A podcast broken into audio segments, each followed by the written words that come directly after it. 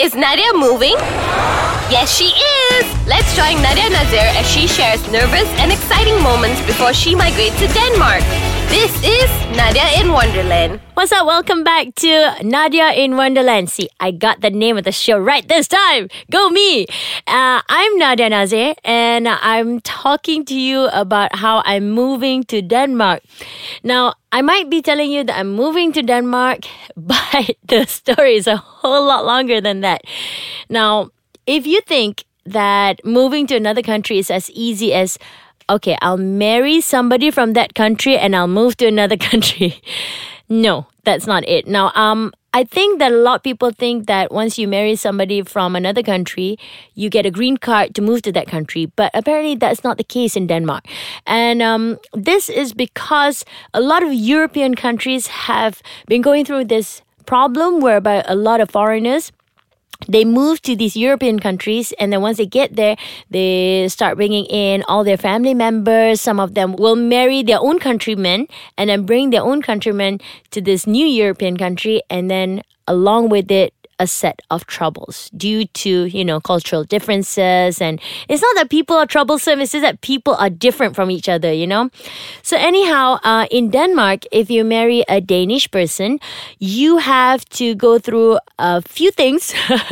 Number one, uh, the prerequisite is that you have had to have visited Denmark at least once in your life. Number two, you have to go through an interview, uh, somewhat like an exam, along with your partner, just to validate the relationship. Make sure that you guys are not making this story up. You know, maybe he just bought you from somewhere and then decided to bring you over. You know, things like this do happen.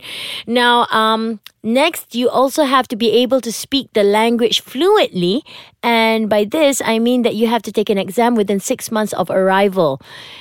And for me, I have been learning some Danish. It's not great, but I know how to say things like Hvordan går det?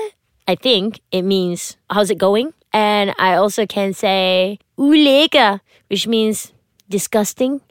I can say, yeah, that's pretty much it. so as you can see, this whole being able to speak fluently within six months is pretty much impossible. So I'm still learning, but they do help you though. When you get to Denmark, they will give you free classes. You can go to these language classes and all that. But it is also complicated in a sense that uh, as a married couple, you need to have been married for more than a year or something like that. They have a lot of rules, and it's not a bad thing. It's to safeguard themselves as a country, as a people, and um, you as a foreigner coming in. You know, simply some foreigners are just really irresponsible. We had that problem here in Malaysia too, and it's just an international problem. So therefore, I found out that in actual fact, I can go and live in Sweden with a PR card, which is a permanent resident card. Once I get a permanent resident card, number one, I'll be legally living in the country, which does not mean that I have migrated there. It just means I'm living there with my husband. Uh, number two, I can work there, which is something I definitely want to do. And number three, I am able to enjoy some benefits, which is awesome. By the way, did you know that Denmark at one point was the happiest country in the world. I think it still is. Or did my boyfriend tell me that last year Denmark was upset because Norway was the happiest country in the world? They lost by a few points or something like that. But imagine that this is a country that takes care of you. And if you have children, you get maternity leave up to a year. Your husband also gets paternity leave for up to a year. Um, education is free. I mean, everything else is expensive. Taxes are high, but it's only because you get everything else taken care for uh, taken care of for you like healthcare like education. You also get welfare money if you run out of a job and you know it's a lot of wonderful things.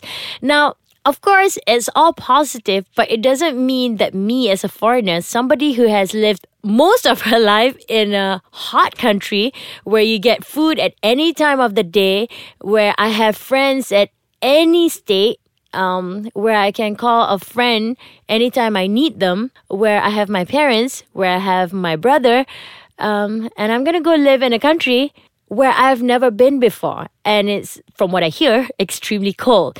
So I'm going to tell you a little bit about a few things that I had to do before I decided on moving on to this country. That's coming up after the break. Now, if you think uh, relocating or migrating is easy, then think again because Let me tell you what my life has been like the past few weeks. Now, I am leaving in about three weeks from now. And before this, uh, what I've had to do was number one, I had to book my ticket, and the prices of flight tickets kept going up and down. And then I realized that I'm still working and I still have a contract. And I was thinking in the beginning, maybe I'll just go in January, get married over there, and then come back and finish work and then go and move there in April. But instead, the plans changed a few times. I'm not even going to bore you with the details, but now suddenly I realize that I'm leaving in three weeks from now. In the past few weeks, I've had to suddenly um, find a new tenant for my apartment. By the way, I love cats and I have two cats that I love dearly. I've had them for seven years. I've had to find a friend to take them. And I cannot imagine my last day with them because they are my best friends. No, I'm not a crazy cat lady. I just love these two cats, okay? Now, never mind. Next, I've also had to, um, my mom gave me a set of plates, and you know, mothers at some point in their lives, they become obsessed with plates. I don't know if this is your mother as well, but I know a, a, whole bunch of other mothers who have a Facebook group and they all talk about plates. They put pictures of plates. So my mom bought me a whole set of plates with teapots and tea sets and everything that I do not use. And she decided that I need to ship all these things off to Denmark when I move. Now, I went to um, a website of a shipping company and I asked them for a quotation uh, for this, you know, these plates and whatever. And I asked them, uh, how much lah? So they sent me an email. It just came in yesterday. And um, apparently the price is 12,100 ringgit. Kaboom! And so I told my mom, I said, Ma, uh, this is kind of ridiculous because I'm not going to pay that much. So your plates are staying, which is like, no, no, no. Listen, when we come and visit you, we're going to bring the plates. So the plates are coming anyways. It's just that I'm not paying 12,000 for it. Thank God. Now, next, I also had to find a buyer for my car and I had to find them in a very short period of time. I had two weeks to find a buyer. And coincidentally, this lady just called me just before I came into recording today. And she said, Yes, I will buy your car cash. Thank goodness. And then I have had to give away all my clothes. Now, ladies, I know you love your clothes. I know you love your dresses. Now imagine all your dresses and all your clothes are good brands and most of them are pretty new. Some of them you've never actually worn before and you have to give them all away because number one, it makes no sense to bring all of them to another country that sells clothes. And number two, um, those clothes cannot be worn in a country that's cold like most of the year. So I had to give them away. I had to give away my shoes because I'm not carrying all of them there. I had to give away a whole bunch of perfume bottles this morning. Um, I had to give away, and I mean, I gave them away because I couldn't be bothered to go and sell them online or sell them to friends, and then you know have to go through the whole transactions. Nonsense. I I just did all that, and then I had to go and clear out my savings accounts. I had to go and find out how much I owe my telco company for the phone that I bought. Uh, when I bought it, I was like, "Wow, I'm so cool now! I have a great phone." And now I just wish I never bought the phone because now I have another a year and a half contract with the telco. So I will be living in another country, but I'll still be paying my telco. So these are things that you need to keep in mind before you decide to migrate or relocate. I'm telling you, it's tough now.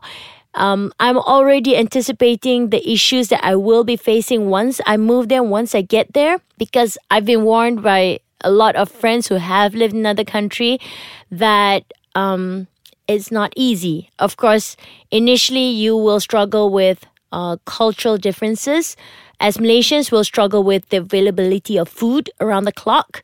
Um, as Malaysians will also struggle with the fact that the sun is mostly invisible over there.